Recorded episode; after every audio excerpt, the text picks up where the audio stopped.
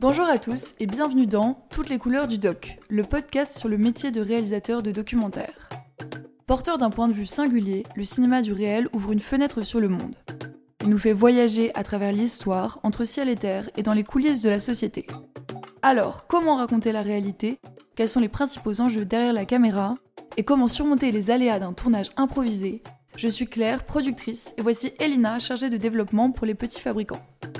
Aujourd'hui, nous accueillons Stéphane Bentura pour nous raconter son expérience du métier et son histoire.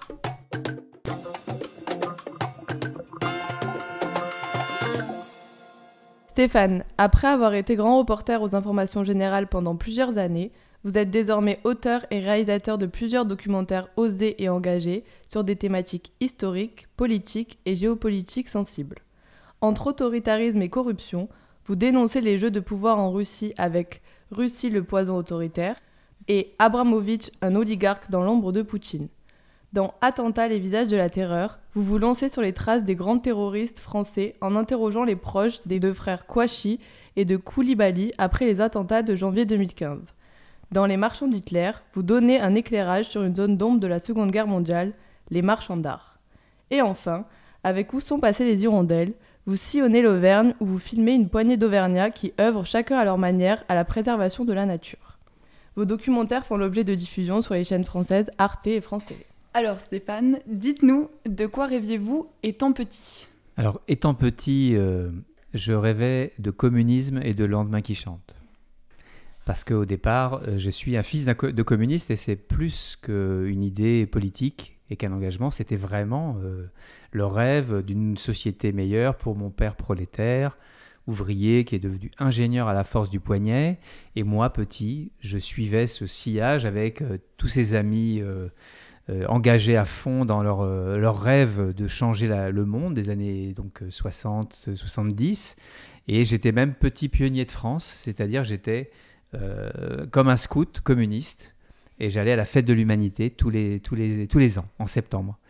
Et, et du coup, de là, euh, au départ, euh, mon rêve, c'était plutôt... euh, Alors, j'ai appris le russe à l'école, j'ai commencé à voyager en Union soviétique comme guide touristique à l'âge de 18 ans. J'ai emmené des groupes. Et d'une certaine manière, petit à petit, la réalité m'a rattrapé. Et ça, ça a été euh, une sorte de découverte qui, petit, progressivement, m'a un peu séparé de mon père et de ses rêves parce que lui, il était impossible pour lui de, de l'admettre. Ce qui fait que, peu à peu, au fond, j'ai eu envie de raconter le réel et je suis devenu journaliste euh, de cette manière. Est-ce que vous pouvez revenir sur votre parcours?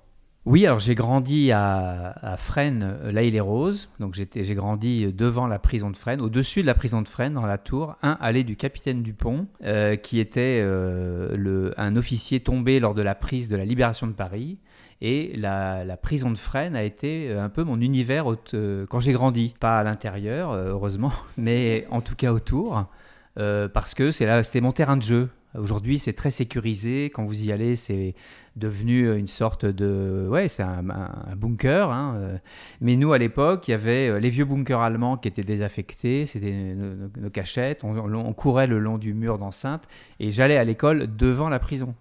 L'école qui aujourd'hui est désaffectée, ils je crois qu'ils se sont dit que c'était... Le changement d'époque a fait que... euh, on pouvait plus garder des enfants à proximité euh, des murs d'enceinte de la prison.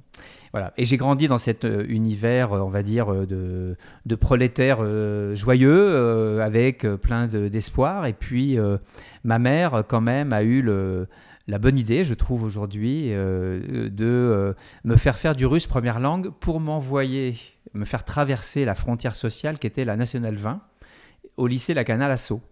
Et donc, elle a fait le pied de grue pendant une journée euh, devant le bureau du proviseur de lycée La Canale à Sceaux pour qu'ils me prennent en- chez eux sous prétexte qu'il fallait que je fasse du russe.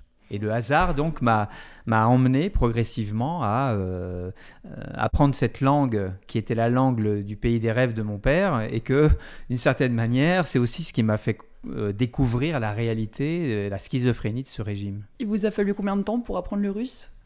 Bah, j'ai eu le russe en première langue. La chance, en fait, c'est que le russe était enseigné en première langue en France grâce aux accords entre De Gaulle et Staline euh, et les dirigeants soviétiques.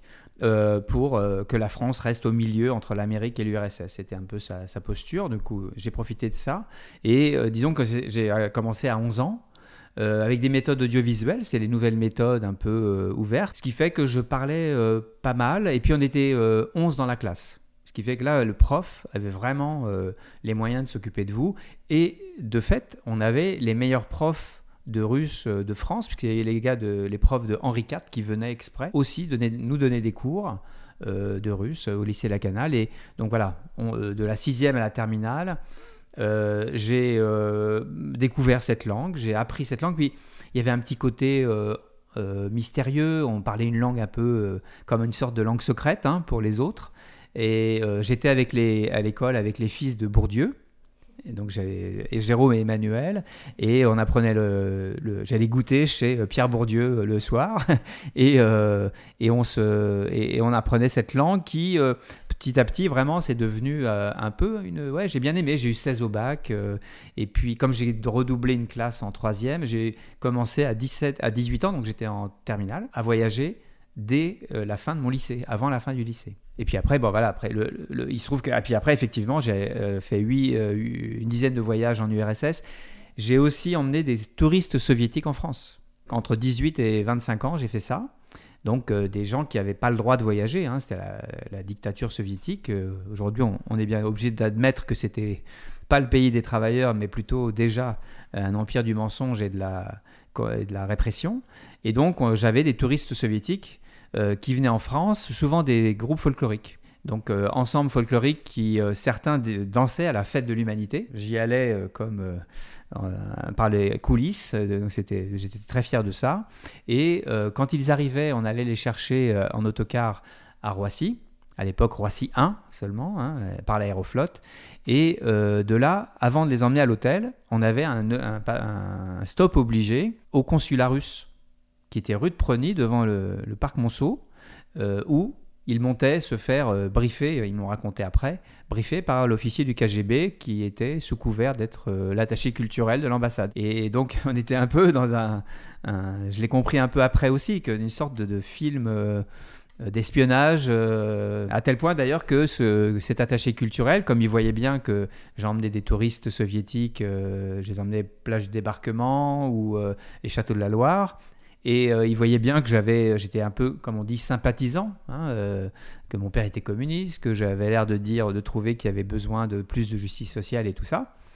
Eh bien, il m'a invité, il a commencé à m'inviter au, euh, à l'ambassade de, Russie, enfin d'Union soviétique, pardon, à l'époque, où il y avait des avant-premières de cinéma. Donc j'y allais avec vous imaginez à 18, 20 ans, petite, petite cravate ou petite, petite veste, tout timide, dans cette espèce de blockhouse qui est Boulevard Lannes, là. Et euh, petit à petit, bah, voilà, j'allais, j'allais voir des films, j'étais hyper euh, fier. Et puis en même temps, puis un jour d'avril 1983, euh, j'écoute la radio et j'entends euh, 47 diplomates soviétiques expulsés euh, de France, euh, que c'était des agents du KGB. Euh, l'affaire Faroel venait d'éclater et hum, j'appelle le Vladimir, là je sais plus quel était son nom d'ailleurs, c'était un truc comme Vladimir, et je lui dis mais toi aussi t'es expulsé? Il me dit oui oui mais moi je ne suis pas du KGB, je te jure. Et donc voilà, la réalité m'avait rattrapé. Et puis bah, c'est comme ça que j'ai conçu le rêve aussi de devenir pas au, au début d'ailleurs pas tout à fait correspondant à Moscou, mais enfin de devenir journaliste puisque après j'ai même fait euh, euh, des études d'histoire à la Sorbonne. Donc j'ai fait une maîtrise d'histoire contemporaine euh, à Paris 4. Et à la suite de quoi j'ai fait un, mon sujet de thèse déjà, enfin mon sujet de mémoire c'était déjà l'annexion des États baltes par l'Union soviétique en 1940. À la suite de quoi, voilà, j'ai fait la même chose en DEA à Sciences Po.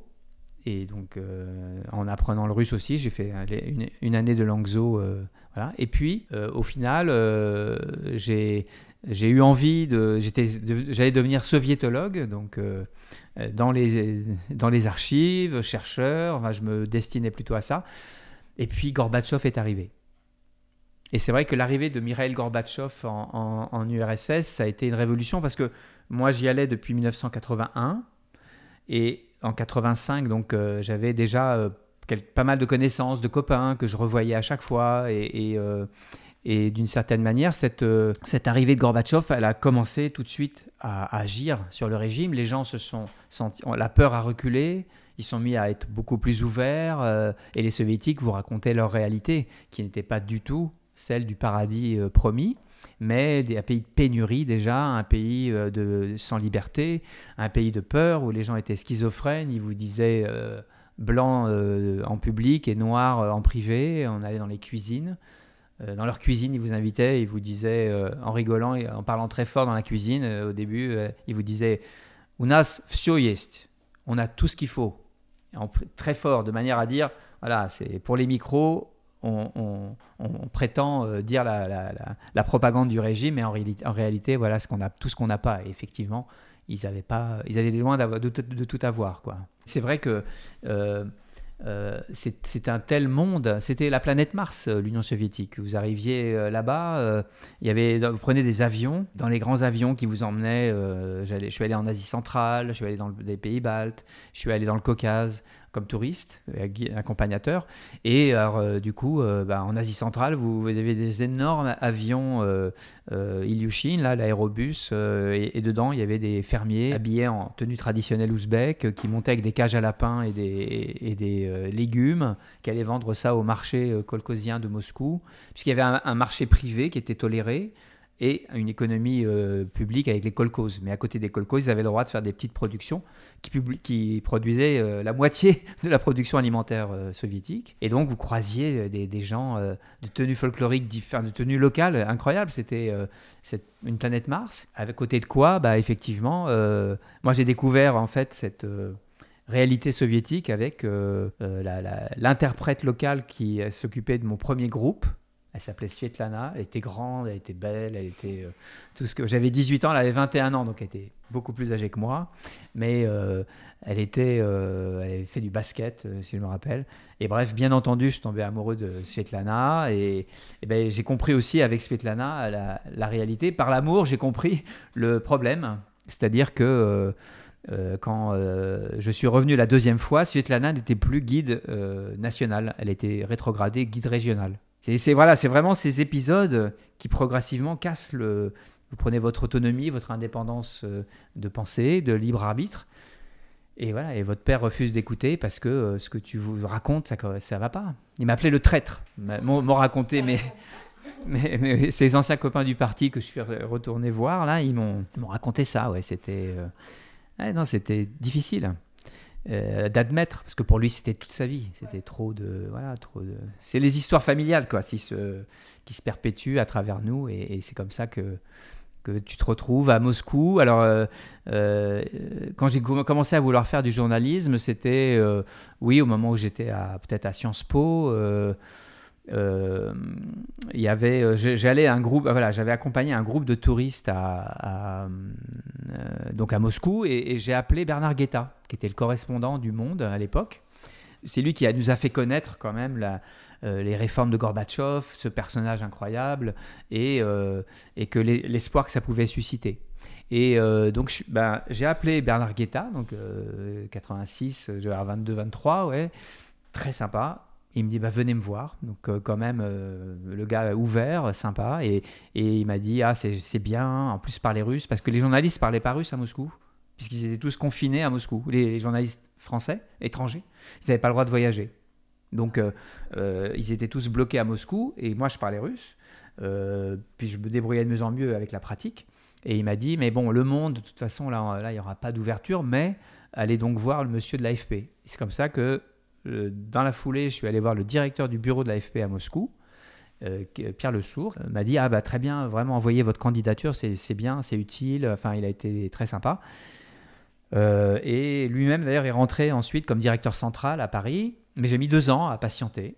Et puis un jour, ils m'ont ils répondu Bon, arrêtez de nous écrire, venez, on va vous faire passer le, le concours d'entrée, parce qu'il y a un concours d'entrée à l'AFP, de langue notamment, mais aussi de dépêche, de rédactionnel. Donc c'était assez, euh, enfin j'étais assez surpris. Mais euh, voilà, donc j'ai été pris euh, avec la promesse que j'allais aller en province deux ans, que j'allais aller à au desk deux ans, enfin que et que dans quatre ans j'aurais peut-être une chance d'aller à Moscou. Et puis six mois après, ils m'ont nommé à Moscou. Donc je suis rentré en avril 80, le 1er avril 89. Vous voyez, c'était pas une blague. Et, et mon départ était le, le 10 décembre 1989 pour Moscou. Mais euh, être correspondant à Moscou, si je comprends bien, c'est euh, sous réserve de ce qu'on veut bien nous dire finalement, même si on parle russe. S'il y a une, un univers de, de méfiance et de, enfin, de non-dit, ça doit être assez euh, compliqué de, oui, de réussir à s'infiltrer. Oui, disons que de toute façon, le but au départ, c'était pas l'infiltration, mais plutôt de, de, on va dire, de, de, de témoigner de la réalité. C'est vraiment le but, le fond de notre métier, c'est la réalité. Donc, euh, voir avec ses yeux, c'est déjà le début de la réalité. Donc, ce qui s'est passé, c'est que euh, moi, je suis arrivé donc le 10 décembre 89. Euh, je me rappelle, c'est le directeur de l'AFP de l'époque, Pierre Taillefer, qui était un homme génial, qui est un homme génial d'ailleurs, et, que je, considère comme mon père spirituel. et, du coup, bah, les quatre premiers jours, je dors chez lui parce que j'ai pas de, encore mon appart n'est pas encore prêt. Et là, je regarde par la fenêtre et c'est l'alu, quoi. C'est-à-dire euh, cette ville de, que je connaissais déjà, mais là vraiment de, 10 millions d'habitants qui s'éteint à, à 11h du soir. Il n'y a rien. Il y a rien. Il y a des lampes au phosphore orange qui ponctuent les grandes artères. Euh, tout ferme. C'est quand même, fallait imaginer cet univers-là. Donc ça, euh, vous le voyez. Hein. Et là, je vois un avion passer sur le, périphérique intérieur. Un avion. Je croyais, mais j'avais une hallucination. Et en fait, c'était un transport, ils avaient replié les ailes, c'était un MiG 21, et hop, ils l'emmenaient d'un aérodrome à l'autre, en pleine soirée, euh, avec ce truc, pas une voiture dans la rue, enfin, c'était quand même un, voyez, le, le, le choc. Et le 14 décembre, donc quatre jours après, j'y connais rien, on, va, est bien d'accord, je parle russe, mais le journalisme, je ne sais pas comment on écrit une dépêche, je suis encore qu'un. Voilà. Et ben, le 14 décembre, Andrei Sakharov meurt le prix Nobel de la paix qu'on connaît aujourd'hui, qui était le grand inventeur de la bombe atomique soviétique, qui avait été relégué à Gorky, qui avait été euh, vraiment, euh, qui a fondé la dissidence, on va dire, c'était la figure de la dissidence, meurt.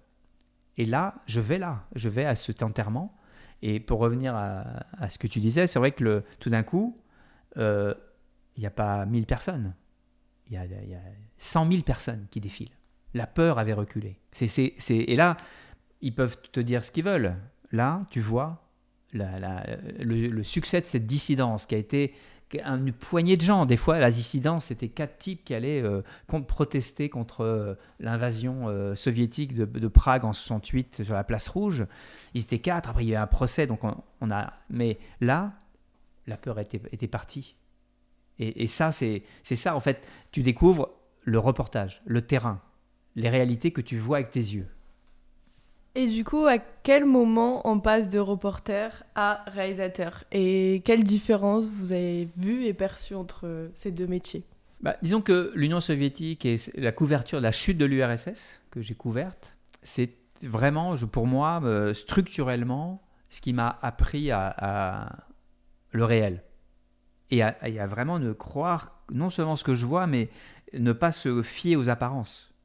Donc c'est des choses euh, des fois dures parce que c'est les, zones de guerre. Il y a eu beaucoup de guerres en Caucase, beaucoup de guerres euh, dans les, euh, bah, dans les, en Asie centrale. Et là, vous avez des morts, vous avez des, choses qui sont difficiles. Et il faut, voilà, il faut, il faut témoigner. Et donc de là, eh bien, c'est un peu une sorte de, comment dire, de, de réel qui s'impose. Du coup, quand tu deviens réalisateur, tu as cette base tu as cette base du, de, vraiment construire un film sur des réalités. C'est ce qui fait peut-être la différence entre euh, ce, qu'on appelle le documentaire de création, où finalement le, le, réalisateur est peut-être plus cinéaste que euh, réalisateur de documentaire au fond.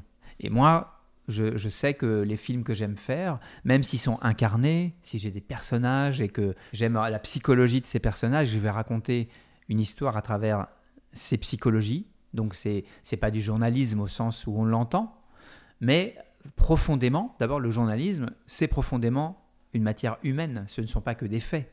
Souvent on résume le journalisme à des faits, euh, un peu parce que c'est euh, ce que donne l'image des chaînes d'infos, mais le journalisme a une palette extraordinaire. Quand on voit les grands journalistes qui, sont devenus écrivains ou cinéastes, on voit bien que c'est une base où le réel, c'est une compréhension. Savoir voir le réel, c'est comprendre. Quand on passe au documentaire, moi, j'ai la même base euh, investigative, on va dire, factuelle, du, cadre dans lequel je veux raconter l'histoire. Et donc, le personnage ne peut pas sortir de ce cadre, même si, d'un point de vue cinématographique, j'aurais envie d'affabuler un peu pour pouvoir euh, euh, rendre les choses plus belles. Mais moi, moi je, je, ne peux pas faire ça. Je reste dans cette, ce cadre et c'est vrai que c'est, moi, j'ai une base, j'adore parce que au fond, j'ai une liberté et des réflexes. Donc quand vous êtes face à une personne que vous interviewez, vous prenez encore un peu cette place de journaliste. Euh, oui, mais euh, là où ce que j'aime pas trop dans la place du journaliste, c'est qu'on imagine ça comme euh, une sorte de neutralité euh, euh, factuelle. C'est pas la neutralité. C'est là, c'est vraiment de la, réalité à la fois historique. Moi, j'adore l'histoire. C'est pour ça que je ne conçois pas un film sans sans une compréhension au minimum de l'histoire, mais peut-être même la narration d'une histoire, parce que, comme je, je disais pour le, les frères Kouachi et Koulibaly, on ne naît pas terroriste, on le devient. Si on les prend juste comme ça pour faire du factuel sur comment se sont déroulés les attentats, moi ça ne m'intéresse pas.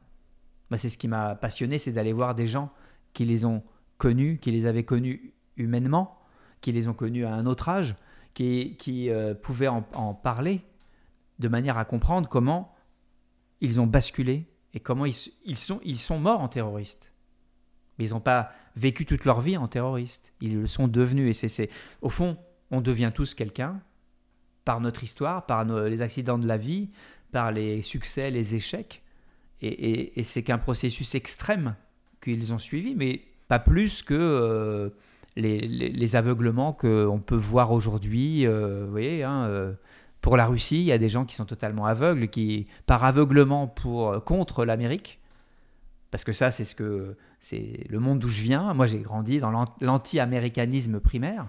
Et le problème, c'est que cet anti-américanisme primaire, il aveugle encore des, des millions de gens. Mais pas n'importe qui, je veux dire, même des, il y a des grands réals, j'ai des copains qui sont encore là-dedans. Euh, vous écoutez Lula, il est à fond là-dedans. Euh, ils sont tellement aveuglés par leur haine de l'Amérique qu'ils ne voient même plus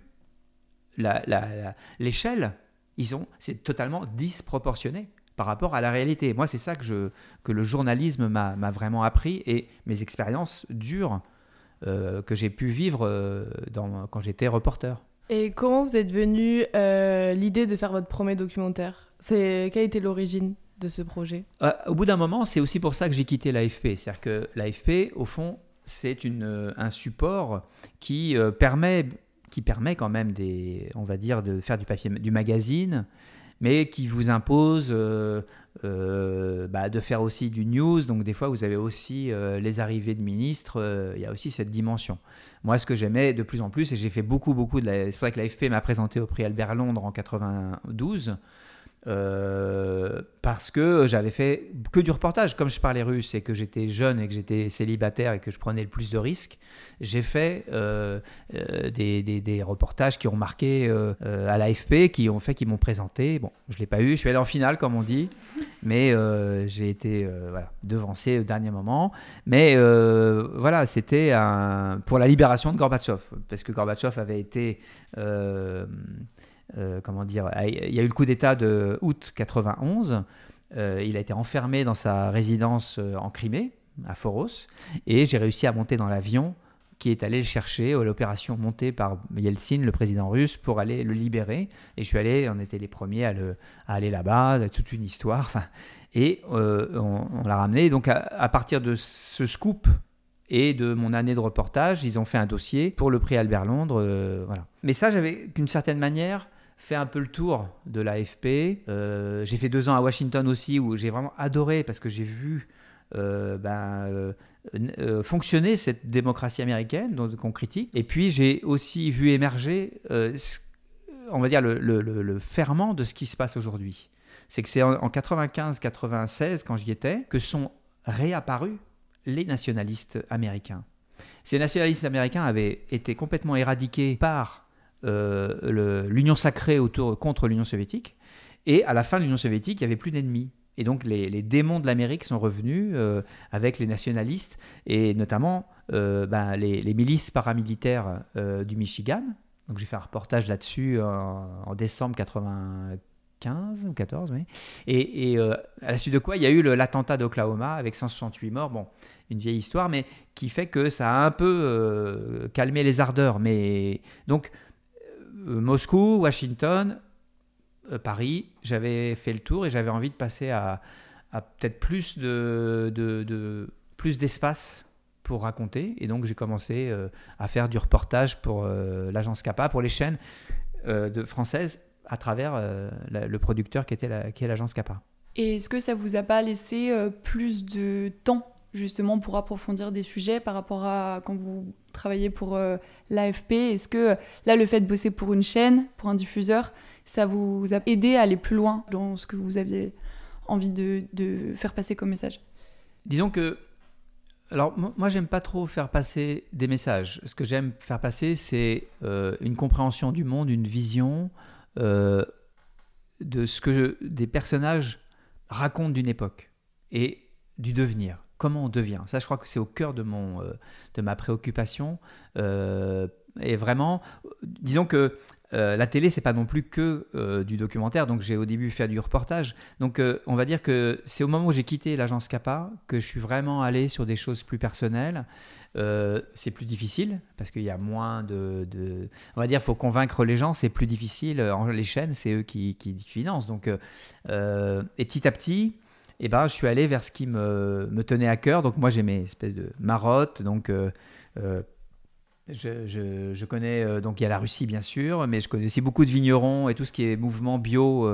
C'était vraiment ma, ma, une découverte personnelle d'ailleurs que j'ai eue en, allant euh, alors qu'il y avait les vins, je les trouvais de plus en plus mauvais. J'ai découvert ces, générations de gens incroyables, des, ces vignerons qui avaient sauvé les savoir-faire de l'industrialisation de l'agriculture. Et ces gens, bah, je les ai trouvés vraiment euh, comme des pionniers. J'aime l'idée des pionniers de la société. Et, euh, du coup, bah, voilà, le vin, la vigne, c'est, ça fait partie de ces univers où vous croisez des gens incroyables, des personnages de cinéma. Ils sont et d'une certaine manière, dans l'autre sens, quelque part, les, euh, les, les Kwashi Koulibaly, ils ont cette puissance, mais dans le, dans le, dans le côté néfaste euh, des choses, le, côté sombre de l'humanité, de et, et euh, ils sont tombés dedans, et les, quelque part, les, marchands d'Hitler, les Gurlites, c'était la même chose, et, leur destin te raconte l'histoire, mais l'histoire euh, euh, sortie de la mythologie, parce que le problème de l'histoire, c'est qu'elle est mythifiée, puisqu'elle est simplifiée, un peu comme une religion. Les religions, le problème des religions, c'est que euh, normalement, quand vous lisez le Coran, la Torah ou la Bible, tout commence par des histoires. Ça commence pas par du miraculeux biblique. Ça commence par, euh, voilà, Mohamed, il avait une femme qui était plus âgée que lui, s'est enfui à Médine, euh, ça n'a pas été facile, puis il est revenu, il a gagné. Donc a une histoire humaine, les juifs c'est pareil. Or, aujourd'hui, on a les dogmes qui précèdent l'histoire. Et dans les films, moi j'aime aller vers l'histoire, parce que euh, le dogme qui va consister à rejeter, à diaboliser un tel, ou, eh ben, il ne permet pas la compréhension. Donc même si ce sont des personnages sombres, comme les Kwashi Koulibaly, au moins j'ai l'impression qu'à travers ce film, j'ai pu raconter une, une mentalité qui était plus répandue qu'on ne croit, et à partir de laquelle ils sont devenus des terroristes. Et les témoins que vous interviewez, les proches des euh, terroristes, est-ce qu'ils euh, ne sont pas euh, réticents? Comment est-ce que vous leur présentez le projet pour qu'ils acceptent de bien vouloir parler?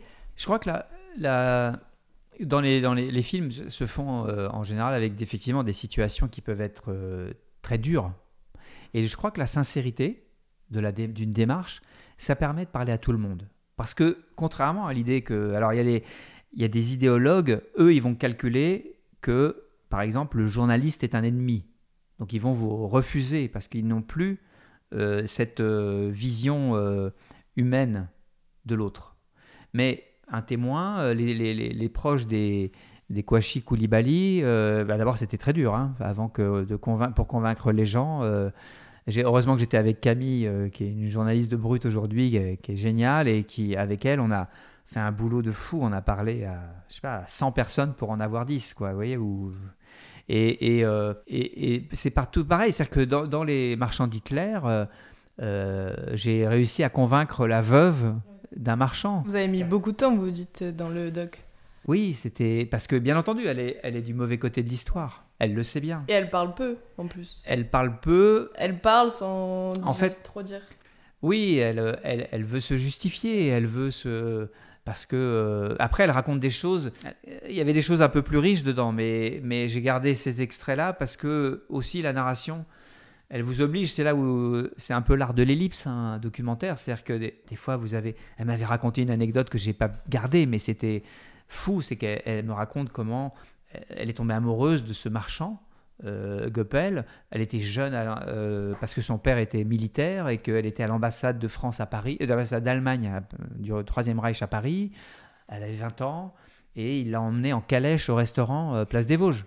Non mais, et elle te raconte ça et tu te dis c'est dingue. Moi, ma mère, elle a passé la guerre ici. Euh, c'était pas du tout les mêmes conditions. Ils étaient plutôt. Et du coup, d'entendre cette personne me raconter ça, c'était. Je sais que c'était pour moi un enrichissement. Et puis, je l'ai pas mis dans ce film parce que euh, ça nous aurait fait perdre la narration. C'est là où euh, un, documentaire, c'est aussi des renoncements. C'est aussi euh, faire des choix. Et à propos justement des gens que vous interviewez, on s'est beaucoup interrogé, notamment pour les documentaires en Russie. Il n'y a pas des réticences vis-à-vis de ceux qui sont interviewés parce qu'ils ont ils encourent des risques, on imagine, de témoigner. Et même vous, comment vous vous placez pour les interroger et après, est-ce qu'il y a des retombées, si on peut dire? Alors, euh, bien entendu, euh, toujours, là, il y a une, inquiétude. là, sur le dernier film, sur Abramovich, bon, j'ai pas mis le nom de l'équipe russe qui a tourné pour moi certaines scènes, puisque euh, on ne sait jamais effectivement. Aujourd'hui, le régime il est parti dans une spirale euh, répressive. Donc, euh, on va dire que le, danger était moindre avant la guerre. Donc, dans le poison autoritaire, effectivement, Olga, je lui ai bien demandé dix fois, la, jeune héroïne du début, je lui dit, mais tu es sûr, vous êtes sûr Vous avez. Enfin, voilà, elle me l'a dit elle-même dix fois. Et, aussi, il faut comprendre que les, les, les gens qui parlent, ils le font pour une raison de conviction. Et donc, euh, par exemple, Vladimir Karamurza, euh, bah, je lui ai demandé, mais vous restez en Russie euh, Et aujourd'hui, Vladimir Karamurza est en prison. Il le dit lui-même, il dit, mais si je ne le fais pas, qui le fera? On peut pas. il faut que notre peuple, que notre pays ait de l'espoir et, que des gens comme moi prennent. Voilà, c'est c'est vrai qu'il euh, y a une question morale qui peut se poser de faire prendre des risques à des gens alors que moi j'habite en France. Mais en même temps, on fait aussi des films pour euh, faire comprendre que, par exemple, euh, il ne faut pas diaboliser la société russe dans son ensemble. La société russe, malheureusement, elle est complètement lobotomisée dans sa majorité par une propagande inouïe. Inouïe, il faut vraiment comprendre. et, en même temps, il y a une, Russie tellement géniale, tellement brillante, tellement intelligente, et qui fera la Russie de demain. Donc, euh, de rejeter les Russes, comme des fois, bah, euh, et je comprends les Ukrainiens, et, Dieu sait si on, on, peut les soutenir, mais je comprends leur douleur et leur euh, hargne et leur rage de voir tous ces gens qui meurent et tout chez eux. Mais il faut qu'un film, ça sert aussi à ça. Moi, j'essaie de faire des films qui permettent de faire comprendre euh, à ceux qui regardent des choses que moi j'ai découvertes ou comprises. Euh, c'est des risques. Parfois, on prend des risques nous-mêmes. Donc, voilà. Justement, par rapport au risque, il y a beaucoup de personnages qui, qui sont en exil dans le documentaire sur Abramovich. Donc, on imagine un peu le contexte autour de lui. Et est-ce que lui a été, est-ce qu'il a été au courant de ce documentaire? Oui, tout à fait. Que vous avez cherché à, l'interviewer, j'imagine. Bien entendu. Non, non, mais oui, oui j'ai commencé par ça, puisque euh, disons que il se trouve que par mon vieux, mon background euh, ancien euh, avec l'URSS et la Russie, je, connais des, des gens qui l'ont connu tout petit, tout jeune, débarqué à Moscou dans ses premiers business. Donc, d'une certaine manière, j'ai, oui, j'ai essayé d'ouvrir la porte de la d'une forme de euh, connaissance indirecte et j'ai écrit plusieurs fois à ces services qui m'ont répondu d'ailleurs. hein. J'étais, oui, oui, ils m'ont dit, euh, mais qu'allez-vous raconter? Comment? Euh, Je dis, bah voilà, j'aimerais raconter ça. C'est un peu. Une fois, je me rappelle, je leur ai écrit, je leur ai dit, euh, vous voyez, c'est un peu comme euh, un Dr Jekyll et Mr Hyde. On aimerait savoir qui est, il est vraiment. Ah, mais vous n'avez pas diabolisé Monsieur Abramovich Je dis, non, non. C'est une image, bien sûr. Oui, oui, bah oui, bien sûr. C'est pour ça que ça m'intéressait de, de ce postulat, parce qu'au fond, c'est quoi? C'est l'ambivalence humaine. Et quelque part, après coup, il y a, y a- y a plein de gens qui m'ont dit, mais il y a même un enfant, le, le- fils d'un copain, qui, a dit un truc, il a 10 ans, et il a dit, euh, Ah, il n'a pas tout à fait le choix, en fait. Et j'ai trouvé ça génial qu'un enfant de 10 ans dise ça à son père, euh, parce qu'au fond, j'avais réussi ce que je voulais, c'est-à-dire, encore une fois, pas de diabolisation, c'est... Bien sûr que c'est sans merci, euh, c'est un capitaliste, mais comme on, a les mêmes en Occident, hein, euh, il n'y a pas beaucoup de plus d'éthique pour le business euh, dans le monde capitaliste américain ou français, mais dans la Russie de Poutine. Et donc, soit tu, tu, plaques tout et tu vas... Euh, est- c'est pas le genre de courage qu'il a, visiblement. En même temps, il œuvre en coulisses à quelque chose. Et donc le fait que, par exemple, dans ce film, manque quand même quelque- la voix d'un Rodorkovsky, pour, qui était pour moi le, on va dire, le face-off euh, les deux euh, oligarques du peu près le même niveau. Il y en a un qui est en prison et l'autre qui survit. Et quelque part, avoir bon bah euh, Rodorkovsky qui parle beaucoup quand il s'agit de parler de politique, euh, n'a pas voulu revenir sur ses années d'oligarque et il a refusé. Mais il, avait, il a même été euh, très tolérant, très compréhensif avec Abramovich, alors qu'il les a euh, plantés de 3 milliards. Après, ils se sont peut-être remboursés entre eux, tranquilles, entre amis. Mais je pense que c'est plutôt parce que, au fond, euh, il a une position justement assez ambiguë qui fait que peut-être il aura un rôle à jouer demain. C'est pour ça que les Américains l'ont pas mis sur euh, la liste de leurs sanctions. Ces biens sont saisis si les Européens font des demandes, mais Abramovich n'est pas sous sanction américaine. Parce que dans tous ces jeux-là, il y a des jeux de euh, coulisses euh, d'échecs, il y a des parties d'échecs en cours qu'on ignore, ou quand on les connaît, on sait bien que voilà, ça se joue à, au millimètre. Donc euh, personne ne prendra aucun risque et c'est normal d'une certaine manière que lui n'en ait pas, prise, pas pris des risques. Par contre, ce qui était dommage, c'est qu'au fond, sur l'humanisation de son passé, c'était pas inutile. Bon, après, voilà, c'est son choix. Ils ont voulu le voir après. Ils m'ont écrit, on voudrait bien voir le film.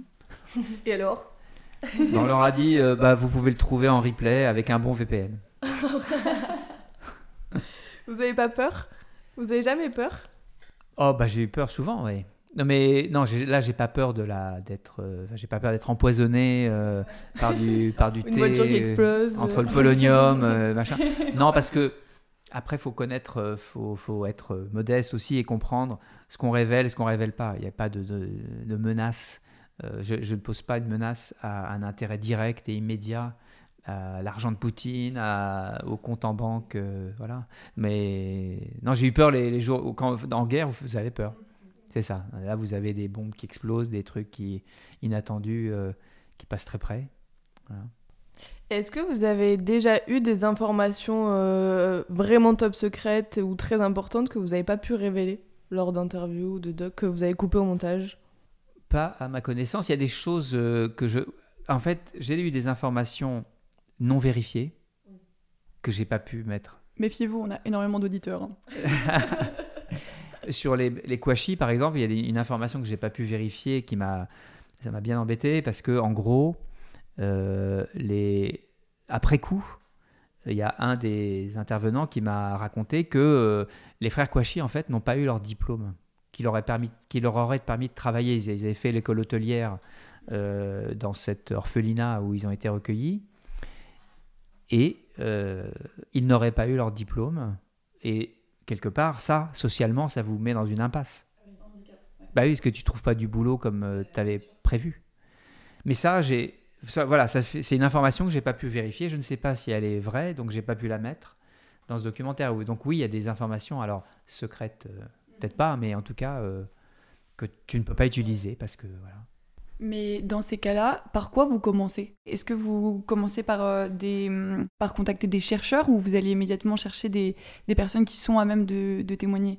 Disons que aujourd'hui, alors moi j'ai fait de l'histoire, donc la recherche initiale c'est moi qui l'a fait, et puis Internet c'est quand même un outil génial, donc euh, la, première recherche c'est moi qui l'amène.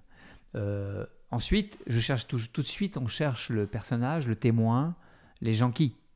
Parce qu'au fond, euh, c'est aussi ce qu'on apprend quand on passe de la presse écrite à la télévision, c'est qu'à un moment donné, a posteriori, une déclaration ou quelqu'un qui a dit quelque chose, vous pouvez l'écrire. Mais par contre, quand c'est passé, euh, vous pouvez plus rien faire avec un micro et une caméra. Et vous ne pouvez pas le recréer, cet, événement. Euh, c'est pour ça d'ailleurs que moi je fais des fois. J'ai fait de la formation pour l'Union européenne euh, en Arménie et dans les territoires palestiniens euh, et du, la formation au storytelling à des journalistes professionnels. Et c'est vrai que souvent, c'est assez étonnant, mais c'est une culture de savoir faire les choses. Et c'est vrai que en Arménie, ils sont encore un peu euh, à la façon soviétique, où le commentaire, la parole, le, va, euh, prime tout. Donc ils vont avoir un commentaire écrit, puis il y a un pauvre monteur derrière qui prend une image et puis un bout de son et un machin qui va faire sa sauce après. C'est construit comme ça. Alors que, je leur ai dit, vous partez en tournage avec une caméra, c'est très bien, l'image elle est magnifique, mais où est le son Donc il faut mettre un chef. Voilà, cette structure narrative, il faut les éléments pour, faire, pour raconter une histoire. Et euh, donc, euh, disons que c'est cet élément qui euh, est primordial. Là, j'ai un peu perdu le fil parce que vous m'aviez dit quoi? Non, mais parce que l'oncle des frères euh, Kouachi, par exemple, il fait quand même une révélation dans sa proximité avec Oui. ces personnes. Il pourrait même être porté responsable pour avoir presque éduqué euh, ces, deux, ces deux jeunes garçons et pour euh, n'avoir pas empêché les dérives. Donc c'est Oui. assez impressionnant qu'il accepte. Bah, L'oncle, c'est un bon exemple. C'est-à-dire qu'au départ, euh, l'oncle, euh, on a eu. euh, bah, on a- D'abord, au départ, on a contacté les copains euh, de l'orphelinat. Et par les copains de l'orph- l'orphelinat, euh, il y a une copine, euh, je ne sais même pas si elle est dans le film d'ailleurs, qui nous a dit mais ils avaient un oncle, ils ont habité chez lui euh, quand ils sont revenus, et au départ il avait habité chez eux avant que leur mère meure, donc il en connaissait long. Donc quelqu'un ensuite, je sais même plus exactement comment on a trouvé son adresse, il était dans le sud de la France, c'était et on l'a appelé au téléphone et il a accepté qu'on se voit. Il a, euh, donc on se voit, alors là on a fait euh, euh, le truc d'investigation qu'on fait toujours quand, quand c'est trop difficile, on prend une caméra cachée, on enregistre ou on prend le son. J'étais Camille est allée le voir, moi j'étais dans la voiture, j'avais le son et la caméra de loin à travers la fenêtre. Enfin bon, on- des fois on est, faut pas avoir peur du ridicule. hein. Euh, mais à l'issue de l'entretien, il a dit euh, pourquoi pas, faut que je réfléchisse, d'accord. Et il y avait un peu, on va dire, de- de- d'enjeux financiers pour lui, c'est-à-dire qu'on lui a dit mais nous s'il y a des photos, euh, il m'a dit il faudrait que j'aille en Algérie. Nous on veut des photos, l'album de famille, tout ça. Et, lui, on, peut vous acheter les photos. On avait fixé un prix pas très cher, genre 200 euros la photo. et donc, à- on va dire, on voulait pas le rémunérer pour l'interview, même si les anglo-saxons font ça tout le temps, mais nous, en France, on est un peu plus... euh, voilà. Et à côté de ça, on l'a... euh, du coup, on lui a proposé de l'argent pour les photos. Donc, euh, son but, c'était... Parce qu'il était lui-même sous le choc complet. Il était donc... Il avait parlé... C'est comme une psychothérapie un peu, hein. c'est, ça lui, ça lui faisait du bien. Ça l'a soulagé, ouais, peut-être. Ouais, c'était c'était un soulagement. Et après aussi, euh, faut quelque part vous montrer un intérêt humain et pas journalistique. Vous voyez, c'est un côté. euh, Il faut se mettre à la bonne distance. euh. oui, c'est-à-dire que c'est- c'est voilà ce basculement, comprendre un basculement. C'est et après il y a le hasard. Les hasards sont incroyables dans ce film. euh, euh, la, la- la prof d'histoire du début euh, des, de Koulibaly, c'est parce que j'ai ma fille avait euh, a des, a une meilleure amie d'école et ses parents sont profs et ils la connaissaient. Donc ils m'ont donné le numéro de la prof d'histoire. Le hasard.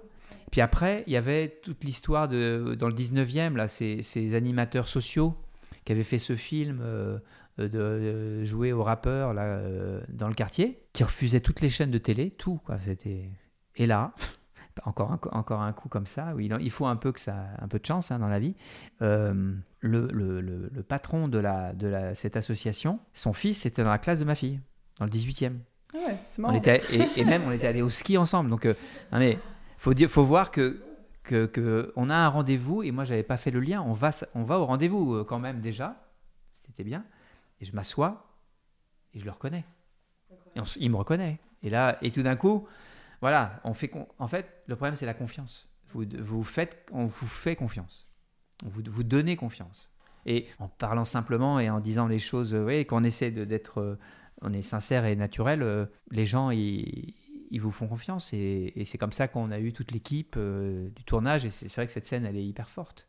C'est un métier où, euh, le, à un moment donné, le, le, réel, il vous entraîne dans une vague. Et à un moment donné, le film, il vous porte lui-même. Vous, vous prévoyez des choses, vous vous fixez un cadre et vous suivez un chemin. Et après, il faut avoir la souplesse de suivre le, le pas de côté, le chemin de traverse qui s'offre à vous, qui va, qui va se mettre à, à- diriger le fil directeur que vous aviez pensé, il va, il va éclater et vous allez suivre ça. Vous un- ce fil qui va imposer sa propre narration. Et, et, euh, c'est cette souplesse aussi qu'il faut garder. Parce que des fois, bah, je me rappelle aussi au début, j'avais un peu. euh, J'étais tellement à, à cheval sur mes, mes trucs euh, préalables que je, je- je restais bloqué, qu'après coup, je revenais en me disant Mais et pourquoi j'ai pas. Il ou elle m'a donné une porte et je ne l'ai pas prise? Et c'est là où euh, le documentaire, c'est cette matière vivante, le, on appelle ça le réel, et c'est vraiment. euh, et tout d'un coup, il vous entraîne euh, lui-même. L'histoire vous emmène. Est-ce que vous auriez un documentaire en particulier à nous recommander? Non, mais un documentaire euh, de, quel- de quelqu'un d'autre sur un sujet particulier? Qui vous a marqué ou qui vous a plu? Ouais. Moi, j'ai été très marqué par un, film sur euh, Israël et Palestiniens qui s'appelle Six caméras brisées. C'est un truc incroyable parce que, euh, alors c'est fait par un Israélien euh, avec des Palestiniens, donc euh, c'est pas euh, à charge ou euh, contre, euh, c'est- le réel. L'histoire d'un Palestinien qui s'est mis à filmer euh, la vie chez lui pour euh, les vacances et tout au long de cette plongée, parce que c'est n'y a pas d'autre mot, avec ces colons qui se- s'improvisent euh, des, euh, des juifs tout-puissants d'une terre euh, fantasmée au nom de, et au mépris des autres Israéliens, hein, qu'on soit bien d'accord, eh bien, on voit cette plongée vers ce- cet extrémisme-là à travers ces six caméras brisées qui sont effectivement les six caméras que, que, que ce Palestinien a perdu au gré des interventions, de, quand il a perdu son, son olivier, quand ils sont rentrés chez lui, quand... et c'est un film d'une force euh, incroyable. Merci beaucoup. Euh, que pouvons-nous vous souhaiter pour la suite? Eh bien, euh, de réussir à vendre un autre film et peut-être à écrire enfin le livre que j'ai en tête Ah. depuis longtemps. Projet de livre. Ouais, ouais, ouais. Là, c'est, il faut. J'ai fait une enquête personnelle sur ma, mon histoire et j'arrive à des recouper euh, le puzzle parce que je crois qu'on vit tous avec un puzzle euh, dont on n'a pas les pièces et que on n'a pas idée de l'importance de remettre les pièces à leur place pour se connaître. Connais-toi toi-même, hein, disent les philosophes grecs. Et ouais, c'est quelque chose que j'aimerais euh, aboutir en- enfin. Merci à tous de nous avoir écoutés. Si cet épisode vous a plu, vous pouvez partager notre podcast sur vos réseaux. À dans deux semaines pour de nouvelles rencontres.